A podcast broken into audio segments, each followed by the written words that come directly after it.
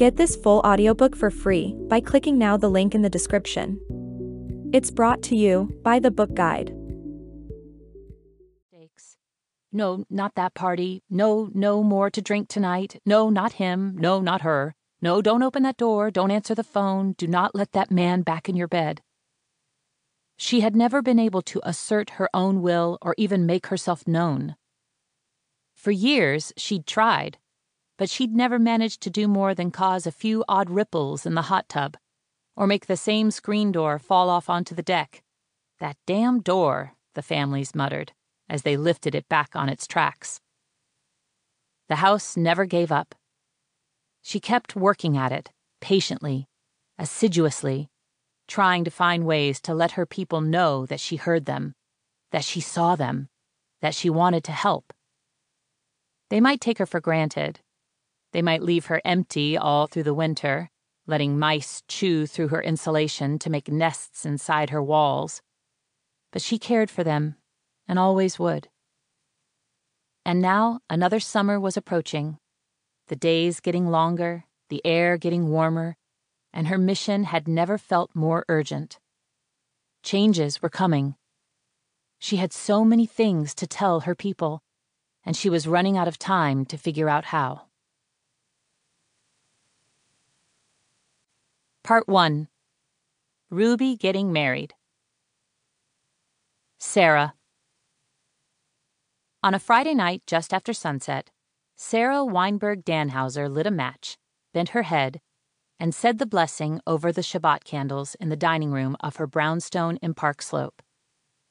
Dinner was on the table roast chicken, glazed with honey, homemade stuffing with mushrooms and walnuts, fresh baked challah, and a salad with fennel and blood oranges sprinkled with pomegranate seeds so expensive that Sarah had guiltily shoved the container, with its damning price tag, deep down into the recycling bin, lest her husband see. Eli, said husband, sat at the head of the table, his eyes on his plate. Their sons, Dexter, who was eight, and Miles, almost seven, were on the left side of the table with Eli's brother, Ari, between them. Ari, twice divorced and currently single, his jeans and ratty t shirt contrasting with the khakis and collared shirts Sarah insisted her sons wear on Shabbat, had become a Friday night regular at the Danhausers' table.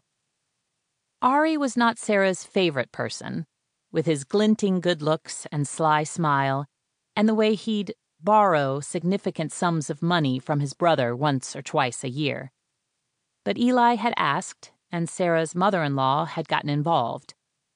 I know he's a grown man and he should be able to feed himself, but he acts like flamin' hot Cheetos are a food group, and I'm worried he's going to get rickets. And so, reluctantly, Sarah had extended the invitation. On the other side of the table sat Ruby, Sarah's stepdaughter, and Ruby's pandemic boyfriend, Gabe. Sarah supposed she should just call Gabe a boyfriend, minus the qualifier. But the way his romance with Ruby had been fast forwarded thanks to COVID meant that, in her mind, Gabe would always have an asterisk next to his name. Gabe and Ruby had been together for just six weeks in March of 2020, when NYU shut down and sent everyone home. Ruby had come back to her bedroom in Brooklyn, and after lengthy discussions, Sarah and Eli had agreed to allow Gabe, who was from California, to cohabitate with her.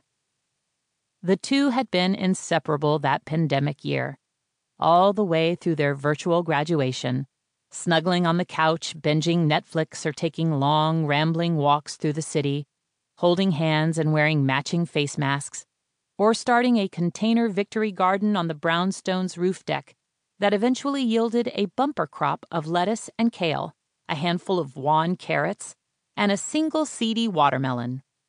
Next year will be better, Ruby promised, after posting a series of photos of the melon on her Instagram. Ruby and Gabe had stayed together through the summer, into the winter, and after the new year, when the pandemic had finally loosened its grip.